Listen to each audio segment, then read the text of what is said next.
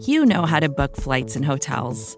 All you're missing is a tool to help you plan that unbelievable travel experience. That's why you need Viator. Book guided tours, excursions, and more in one place. There are over 300,000 travel experiences to choose from, so you can find something for everyone. And Viator offers free cancellation and 24 7 customer support for worry free travel. Download the Viator app now and use code Viator10 for 10% off your first booking in the app. Find travel experiences for you. Do more with Viator.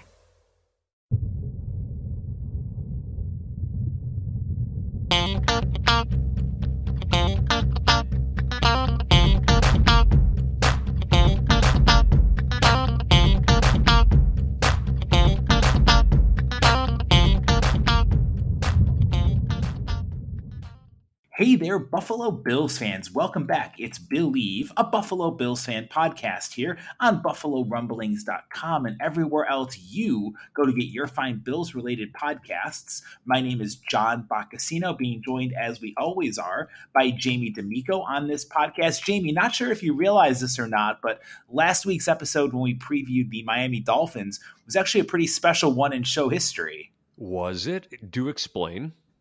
It was our 200th episode of Believe. Was it really? Hell yeah, buddy. We are we're now officially old. I think the kids would say we've made it. How did you know it was the 200th? So I have a database where I keep all of the uh, show episodes, even though they're on this thing called the World Wide Web. May or may not stick around. I'm not sure. I'm still no, the jury's here to stay. Out. You think so? That series of interconnected tubes and tunnels has some staying power. Yeah, yeah. I think it's going to stick around well they, they have all of our episodes for uh, you know for the rest of time saved on on the websites but i have the actual mp3 files for all of our episodes and i was going through posting the one last week and i, I went to upload the file and it said 200 so holy shit, we've done 200 believes going back to myself when I was doing it solo and Anthony Marino came on board and then you joined our fine podcast team more than a year and a half ago with Believe. Uh, it's been great to have you on board and we are now doing our 201st episode of Believe. So the 200th episode of of Believe as a whole including BJD before Jamie D'Amico. Correct. We okay, have to differentiate gotcha. the BJD era. This was a uh, yeah. I don't know how many. Um, I'd have to go back and crunch the numbers. How many were solo? How many had Anthony Marino? And how many had on my ginger friend Jamie D'Amico from down in DC way? But all told, there have been 200 episodes of Believe. I wow. Well, good job, you. You've given birth to the Buffalo Rumblings family of podcasts, which now has more content. Uh, uh, we really should be calling ourselves the Buffalo Rumblings Podcast Network. You know, we, we absolutely should. I mean, I believe we are up to, as I punch up the article here, we have Believe Buffalo Rumblings Q&A, Breaking Buffalo Rumblings, Code of Conduct with Jay Spence, the Bruce Exclusive, the Buff Hub, of course, your Jamie D and Big Newt podcast, the Overreaction Pod, Food for Thought, the Chop Up, Hump Day Hotline, Off Tackle with John Fina, Bills Mafia Time to Shine, Not Another Buffalo podcast, and Circling the Wagons. That's 15 podcasts in our massive family of podcasts. And I'm not saying this to to pat ourselves on the back, but there's some really good content coming out of those podcasts. I mean, the fact that we now have Nate Geary and John Fina as part of it, are you kidding me? And oh, dude, and let's be honest, Bruce Nolan with the Bruce exclusive is as good as anything you are going to find anywhere out there. He's so knowledgeable. I, I don't even I don't even know how to talk to that guy. He knows so much more than I do. we are just we're just fortunate to be along for the ride. Although Believe was the OG of podcasts, if you will, on the Buffalo Rumblings family, we have grown exponentially uh, during that time, and it's great to have all these thriving podcasters bringing you guys your content day. I mean, there's multiple podcasts per day that we're launching here on the Buffalo Rumblings family of podcasts. And we're so pleased you took the time to download us, the Dawson Tones of John Boccacino and Jamie D'Amico. We are getting you ready for week nine. The Buffalo Bills are heading to Jacksonville to take on the Jaguars. And half of this podcasting duo will be there in Jacksonville cheering on the Bills. We sure will. But which one? Oh, it's me.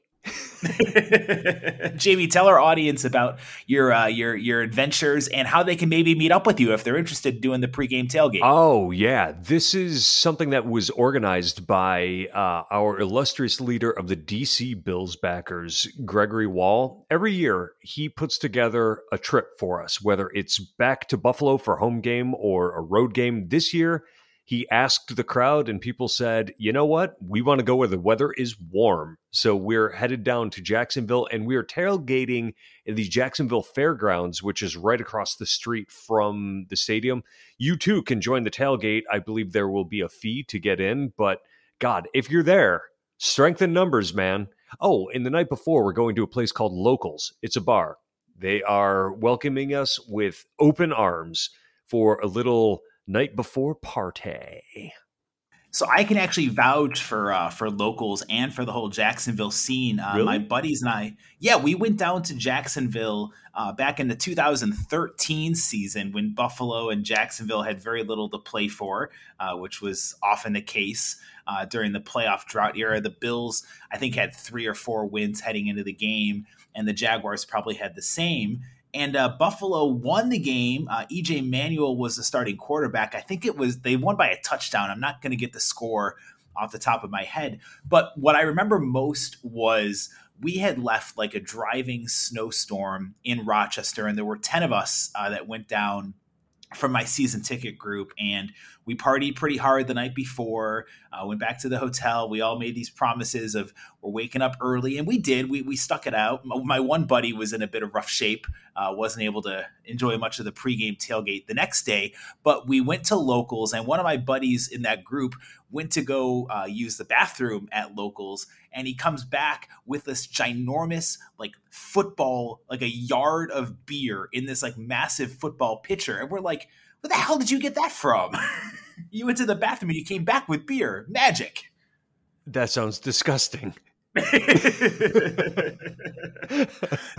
No, no offense to locals or anything, but no, it was it was it was great. The the Jaguars crowd was very uh, apathetic, um, as as you can imagine, for a team that had again three or four wins coming in. But I mean, you're going to have a great time down there, and the Bills actually are good and are heavy favorites. I believe they're 14 and a half point favorites for those interested in keeping track of that magic number. And uh, you know, the Bills are five and two, the Jags are one and six. Jamie, what?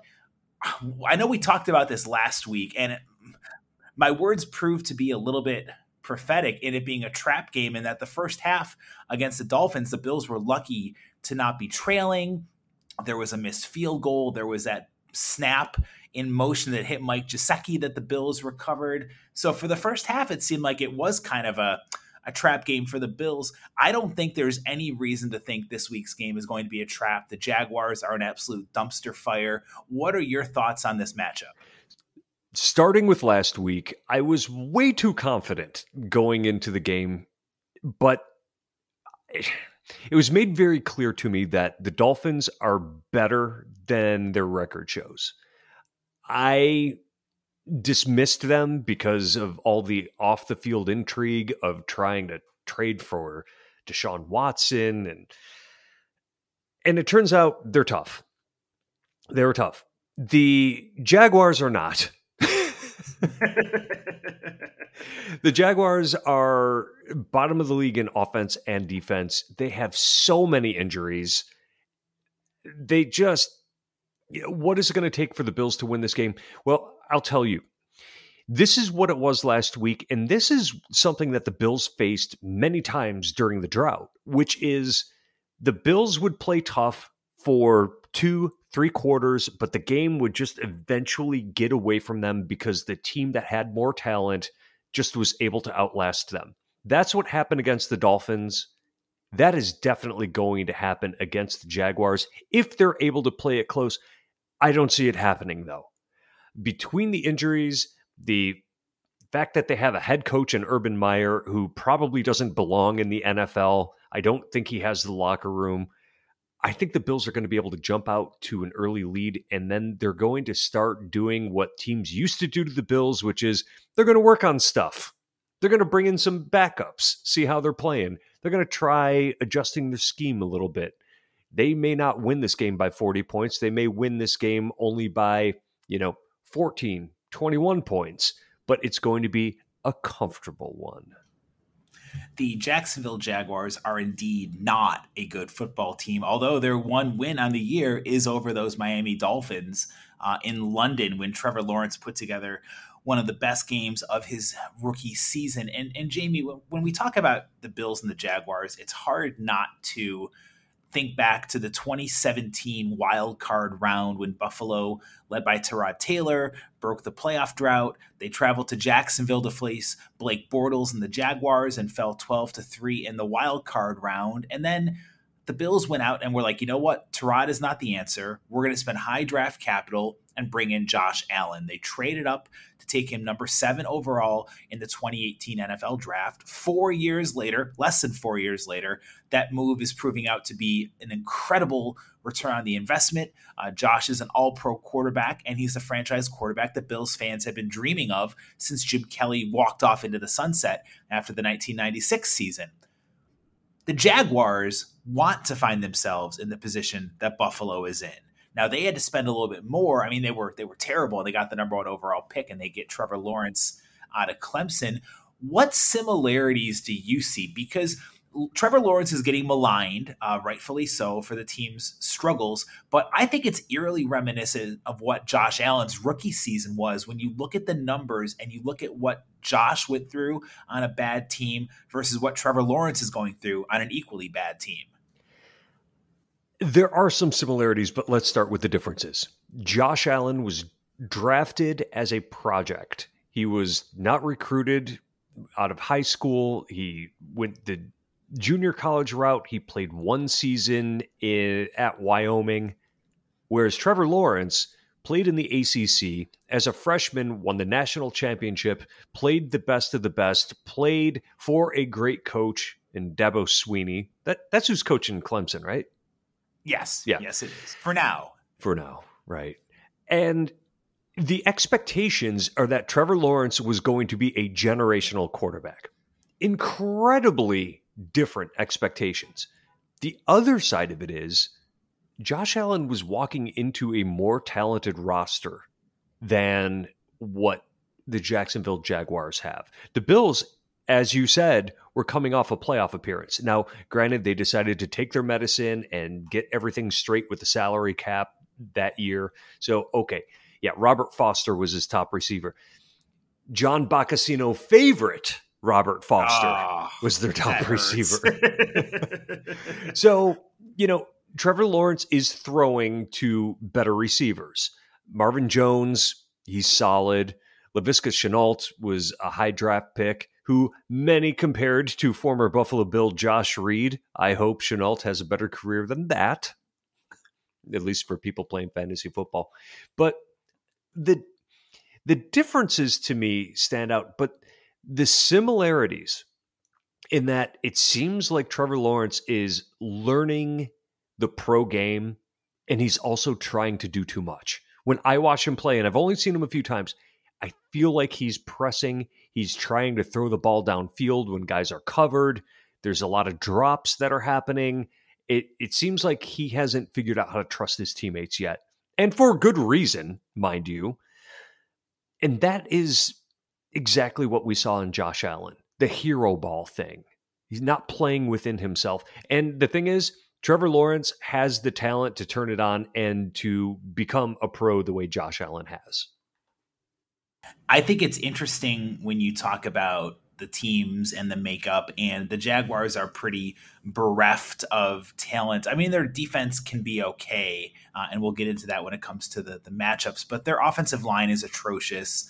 Um, their weapons are okay, uh, led by Shenault. Uh, James Robinson is a decent running back, but he's got a heel injury. He's probably going to be sidelined uh, for the game on Sunday. And and Trevor Lawrence. So the reason I was bringing up the similarities is yeah, the hero ball tendencies learning to take what's in front of you versus going downfield and trying to force it into a tight window. In college, those receivers are open and you can make those connections. In the pros, the windows get even tighter, the coverage is even better, and it's harder to make those really acrobatic and and ridiculous throws uh, that you can get away with in, in college. And I think Trevor Lawrence has adjusted somewhat um, to this. Again, coming into the season, everyone knew that he was going to be the starting quarterback, and it was going to be a very tough adjustment for him. And he has nine interceptions so far through seven games for Jacksonville the Bills are incredibly opportunistic at forcing turnovers. They lead the NFL in turnovers forced since 2017.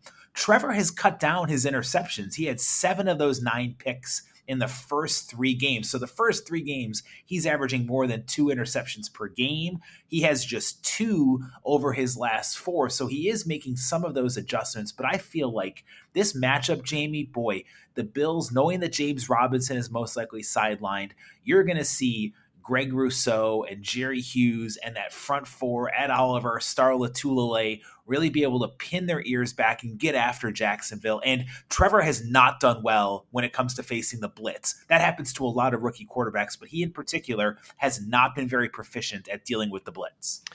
Yes. And what happens when he's looking at a blitz? He's going to have to get the ball out of his hands quickly. And when he gets his ball out, the ball out of his hands quickly, he does not have the type of receivers that are game breakers. Marvin Jones is a nice receiver.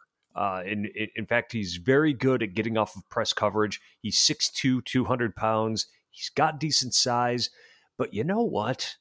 He's not the fastest receiver. So you're going to be able to make sure that everything is staying in front of you. You've got Dan Arnold, their tight end, who he's a nice player. He's not great. Um, and I just if if they're running Carlos Hyde, their second stringer, it's I, I'm I'm not convinced that they're going to be able to get the ground game going. So what do they do? Well, you live and die by the sword, and that's throwing the ball with a rookie quarterback. And he's going to put it up. And the way the Bills safeties are playing, when he puts the ball up in the air, I I'm looking at this being the type of game where you might see Hyde and Poyer each get themselves an interception. Hyde and Poyer, by the way, are the only tandem in the league that have three plus interceptions uh, on the year. They are both a turnover machine at the back of that Buffalo secondary, and Trevor Lawrence is prone to making those mistakes. I do want to real quick, Jamie, uh, on the comparisons of Josh to Trevor. Now it's a, a larger sample size. I don't have the first seven games for Josh Allen's career, but in 2018, Josh Allen played 12 games, started 11. The one, of course, that he didn't start was the Ravens game when Nathan Peterman was sacked into oblivion and they had to bring in Josh on that awful road atmosphere to see what he could do for his rookie debut. But Josh's rookie year, he completed 52.8% of his passes, 10 touchdowns, 12 picks. He averaged 173 yards per game with a quarterback rating of 67.9. Trevor Lawrence, in his first seven games, eight touchdowns, nine picks, 59.6% completion percentage. He's averaging 243 yards per game with a quarterback rating of 74.0. So, on the surface, Trevor's had more success, but I think a lot of that's also due to the Jaguars being down so much. Like his only touchdown that he threw last week was when they were down 24 nothing to the Seahawks and he threw a garbage time touchdown, I believe, to Dan Arnold to get them on the scoreboard. So Trevor's accumulating his stats, but it's I just I, it's interesting to watch the parallels and the fact that yes, Josh came from Wyoming and had the rep as being a very wild prospect type of developmental quarterback, whereas Trevor was from the ACC and the powerhouse known as Clemson. But I don't know, they they have a very similar trajectory through the first seven games of their NFL career. It it is interesting. Um, I, I think that you're going to see fewer bumps in the road as they build a team around Trevor Lawrence, just based on the fact that he's had better coaching up until his pro career began. And I don't know what the hell is going on in Jacksonville these days, what kind of coaching he's getting, but you know, being at a powerhouse program, you know, coming out as a five star recruit. I mean, they've been talking about this guy for a long time. Ever since he was a freshman, they're like, yeah, this guy is going to be a great NFL quarterback those expectations can be an awful lot.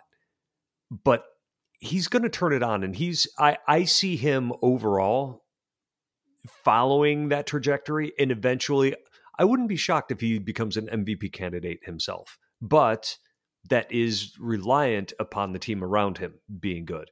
Look at Matthew Stafford. How many years was he playing for a terrible team? He may be a top five quarterback in the NFL. Matthew Stafford may well end up being a Hall of Famer with the statistics that he's accumulated. But outside of having Calvin Johnson, hasn't been a lot around him uh, until he got to the Rams. That that may end up being an interesting career comparison after he sort of gets himself over the hump and becomes a quality pro starter because it's coming. It's going to happen. He's going to have some flash moments as a rookie this season, and people are going to take notice because he was the number one overall pick. And like I said, so much fanfare surrounding him. But hopefully that doesn't happen this week. I don't think it will. I think that Leslie Frazier, we talked about this last week. We're coming off of the bye. Frazier was getting in his defenders' faces saying, We cannot get complacent. We need more turnovers. And you saw that against the Dolphins. They were trying to punch the ball free. They were going for that turnover battle to force two, three, four turnovers and give the Bills a short field to operate on offense. And I feel like with James Robinson most likely being sidelined, uh, with DJ Chalk being uh, DJ Chark being sidelined with a fractured ankle, the Jaguars really don't have anything uh, when it comes to a speed threat that can take the top off of this defense and make the Bills back off and, and respect uh, what they're doing on offense. Travis Etienne suffered a season-ending injury uh, to his foot uh, back in August, so there really isn't that home run hitter. And what the Jaguars are left with are a bunch of decent receiver options who can't stretch the field, who are more of the string together catch after catch after catch. But I don't think the Bills are going to give up much to Jacksonville uh, in the way of offense. If the Seahawks revamp defense, which is far worse than Buffalo's, can hold Jacksonville scoreless until the fourth quarter. I think Buffalo's going to have a field day on Sunday. And I want to go down to the matchups of the tight end in particular, because I feel like the best weapon that uh, Trevor Lawrence has at his disposal is actually Dan Arnold, believe it or not. Um, I feel like he's their most consistent pass catcher. He's been seeing 8, 9, 10 targets a game over the last couple of weeks, and he's had some pretty solid performances. And we know the Bills have struggled in the past with covering tight ends. So, what's your game plan then if you're Leslie Frazier and you're you know you can generate pressure because the O line is not great, so you can get pressure with the front four. How do you take away Trevor's best weapons? First and foremost, you have to take a look at how the Jacksonville Jaguars attack opposing defenses. And they do it with the RPO, the run pass option. So, what they're going to try to do is very likely they're going to try to bring the linebackers up closer to the line of scrimmage with the threat of the run and then try to get it to Dan Arnold behind them. What I do if I'm Leslie Frazier, I bring Jordan Poyer down into the box and I I match Dan Arnold up man to man with a defender, whether it be you know whether it be Matt Milano, Edmunds, Poyer. That's what I want to do. I want to take him out of the game and then roll the dice with my uh, with my cornerbacks matched up man to man as well. Single high safety, I think, is what's going to do it against this team on early downs, and that's how you take Dan Arnold out of it okay, you can obviously go to your two deep because Lawrence is not afraid to throw the ball deep. They they run a lot of seam routes too with Dan Arnold. But if they're running the RPO, match up man to man. How about when it comes to the wide receiver weapons? We've mentioned Laviska Shenault being a decent threat for Jacksonville, and Marvin Jones is a, a, kind of a wily veteran who can find his way open across the field. Levi Wallace, I think, is going to be one of those guys who really is under the microscope. He struggled big time guarding DeVante Parker last week. A lot of yak, a lot of yards after the catch uh, for DeVante Parker. Uh, Tua found a really good rhythm with him for much of the game. What about Levi? How do you make him? Stand up a little bit better when it comes to dealing with the more physical wide receivers like a Shenault and a Marvin Jones. And they're big guys. Shenault, who I accidentally called Chenault earlier, my bad. Um, six one. Uh, Marvin Jones, six two. Uh, Shenault is actually 227. So a, a big bodied dude. That's what Levi struggles with. So no matter who he's matched up upon, you know that the Jaguars are going to be looking in his direction. So what does he do? Well, I feel like Levi Wallace has actually been fairly solid this year. And granted, DeVante Parker had some had some catches early in the game, including a, a great catch that they should have called interference on Levi Wallace for. Wallace was all over him, pulling on his jersey, and and Parker still came down with the ball. I'm like, well, come on, man. If you're gonna if you're gonna commit pass interference that badly, at least make sure the guy doesn't catch it. but anyway, um, it's you know it's going to be a challenge. You know they're going to be looking at him. I'm just looking at Wallace staying close, getting a hand in the guy's face, knocking it away if he can, and really, I'm relying on the pass rush to bail him out a little bit. But again, Wallace, I feel like he has acquitted himself fairly well over the course of the season. He looks to me like a more confident player than he has been in previous seasons, he's sort of tailed off toward the end of the year. We'll see if that happens, but I have more confidence in him this year than I've had any any of his seasons up to this point. Which is great because Tre White is playing once again at all pro level productivity. So if you get White and Wallace matched up and Wallace playing more confident, that's going to bode well for the Buffalo secondary when it comes to clamping down on the opposing wide receivers.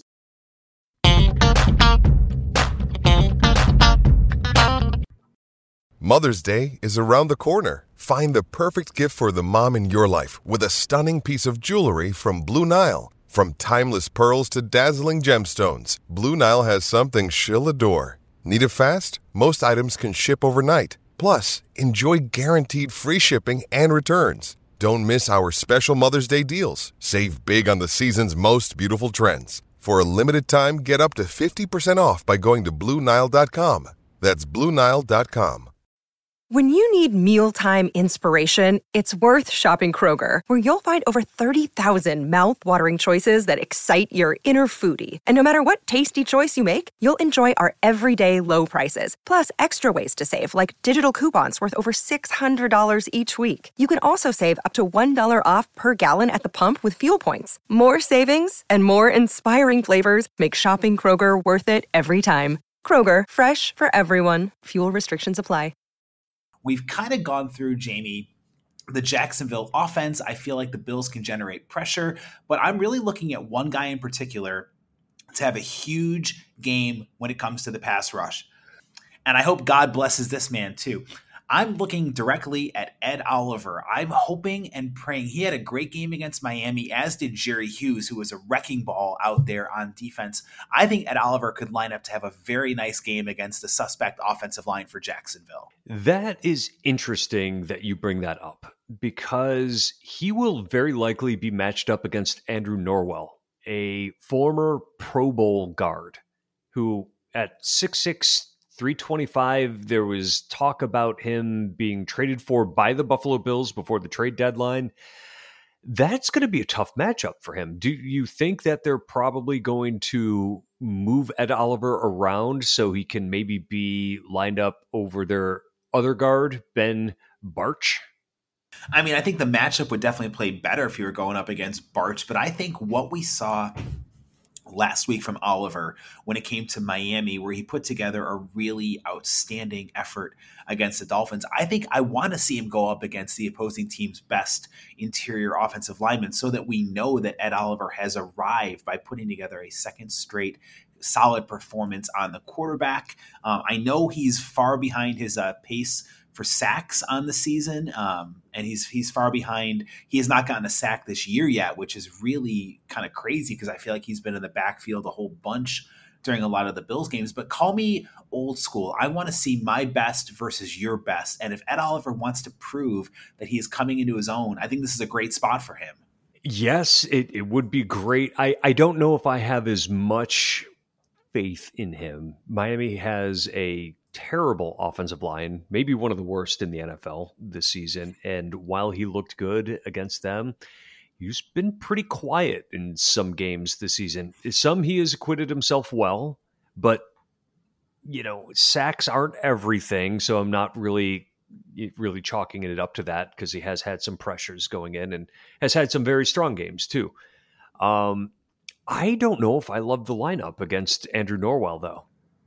And Norwell was a guy that Bills fans were thinking might be a trade target. Um, maybe Brandon Beane would have worked some of his magic and brought Norwell over during a trade uh, at the trade deadline. That did not happen. So Norwell is stuck in Jacksonville. Look, Norwell's really good. I mean, he's definitely a very solid interior offensive lineman. I just, I almost expect Ed Oliver to be riding in on his his horse uh, and and come in and, and and cause some havoc in this game because I think he hears it. I think he feels the pressure. I think a lot of these defensive linemen feel that pressure of we need to generate with the front four. We can't be bringing blitzers. We can't be bringing a Taron Johnson off the corner. We need to generate the pressure ourselves. And with what Jerry Hughes does to take the pressure off of everybody else with his outstanding pass rush, it's going to create opportunities where maybe Jacksonville has to slide over and, and chip somebody or bring a tight end to contain Hughes, giving more opportunities for the rest of that defensive line to get Yeah, uh, it, it, would be really nice. Um, I, I see more great performance coming from Star Lotulelei. I, I just feel like he's been way more than we could have ever anticipated. And I think that's going to definitely help Gregory Rousseau coming off the right side. Uh, they'll probably use a bit of Dan Arnold to try to slow him down. And let's face it, Jerry Hughes, great player. So I, I think we are going to see some pass rush. And you know what? When it comes to a younger team running stunts, running twists, moving your defensive linemen around, I think the Bills are going to be able to generate pass rush.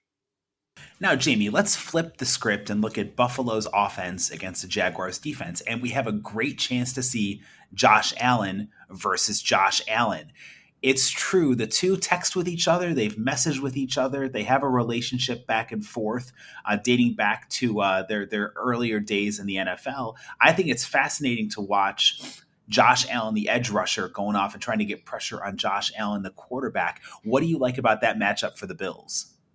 That's a tough matchup. And he's going to be coming off the left side. And fortunately, it's not the right side where he typically lines up because we don't know if Spencer Brown is going to be back in the game. We has that been announced yet? Uh, Spencer Brown is questionable. He has not been ruled out. Not been ruled out. Okay. I like the Dion Dawkins on Josh Allen matchup. I think it's going to be a good one. Josh Allen, the pass rusher, is a very good player. He has, uh, I think he's got four and a half sacks already this season, and uh, you know that has him you know, in, in the hunt for top 25 ish in the NFL, uh, 19 solo tackles. So he is a pass rushing specialist. But I like Dion Dawkins, uh, and and I think Dion Dawkins is going to be able to do a good job controlling him on the pass rush. What concerns me a little bit more is if you're looking at the defensive line of the uh, of the Jags, Malcolm Brown and DaVon Hamilton are huge. They're both 320 plus, and they're the types of dudes that the Bills have shown a hard time moving in the running game. So, what what's going to happen there? Well, maybe they're going to run off the right side a little more, run at Dawuane Smoot, who tips the scales at only 260. But like I said, it's going to be a good matchup. Going back to what we were talking about, Allen against uh, against Dawkins. I mean, this is where Dawkins is going to earn his paycheck.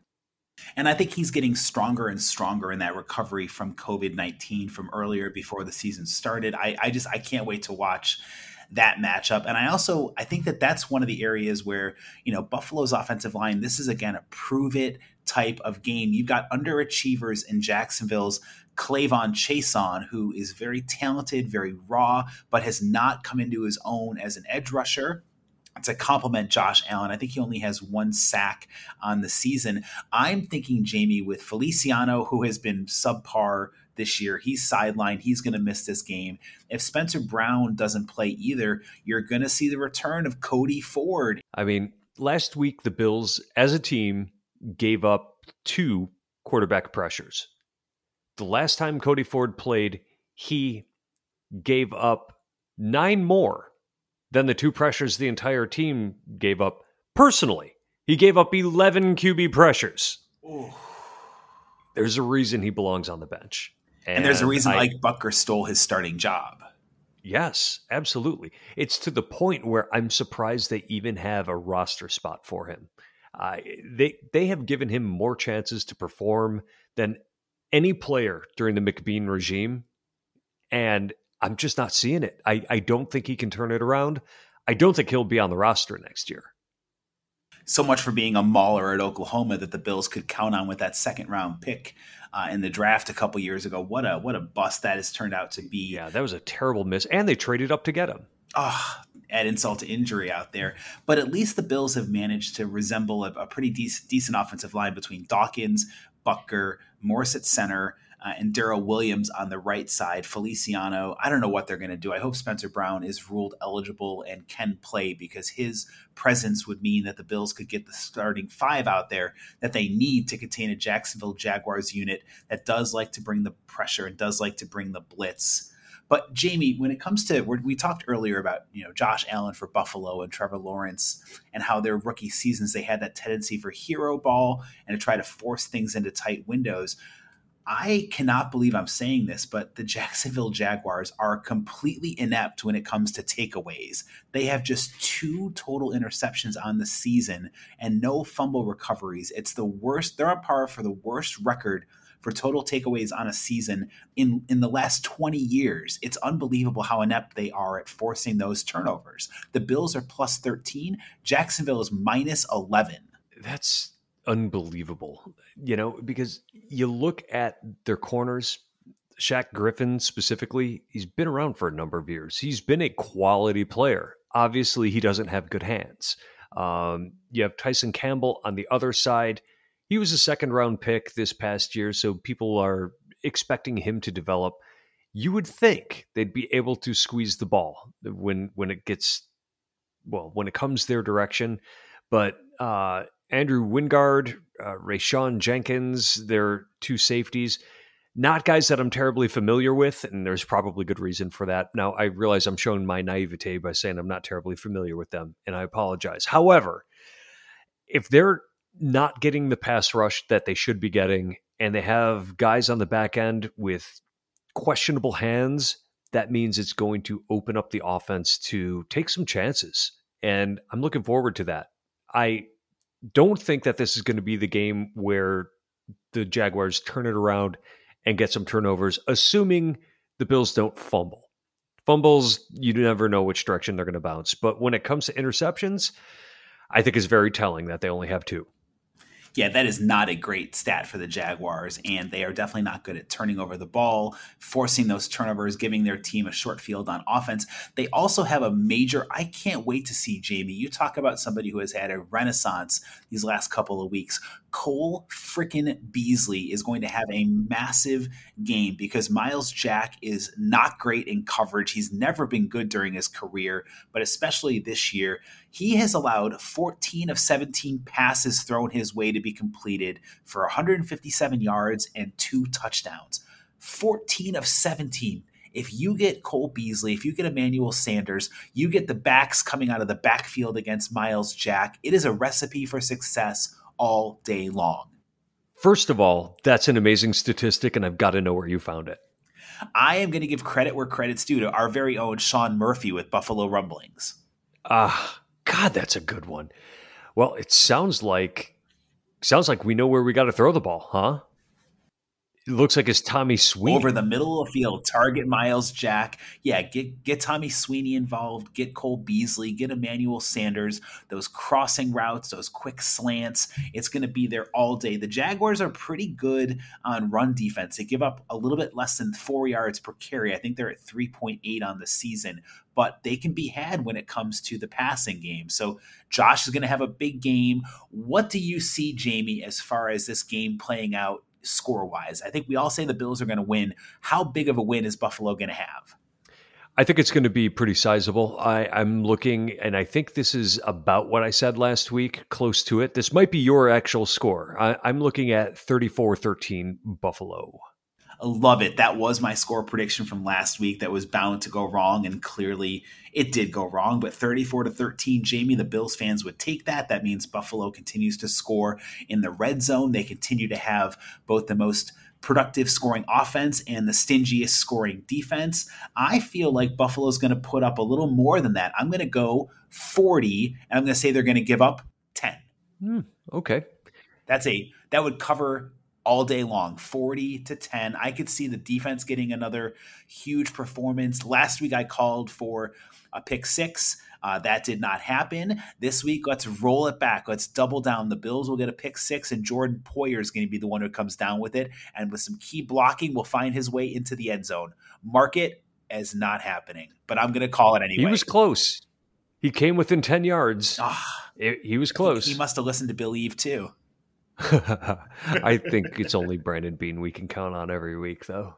This this should be must listen for all the members of Bills Mafia and the Buffalo Bills themselves. But uh, we are going to call it a, a show here on Believe with Jamie and I both calling for the Bills to comfortably win and get to six and two on the season. We would love to get your feedback. What are your score predictions for the game? How well do you think this Bills defense will fare in forcing turnovers? Give us your thoughts. Jamie on social media is at the Jamie D'Amico, and I am at John Boccasino. You can also follow us on social media at Buff Rumblings, and you can comment on the articles on BuffaloRumblings.com. For my colleague Jamie D'Amico, signing off for the 201st time on Believe, a Buffalo Bills fan podcast.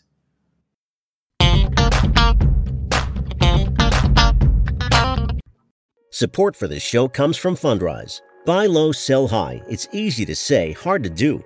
For example, high interest rates are crushing the real estate market right now. Demand is dropping and prices are falling, even for many of the best assets. It's no wonder the Fundrise Flagship Fund plans to go on a buying spree, expanding its billion dollar real estate portfolio over the next few months.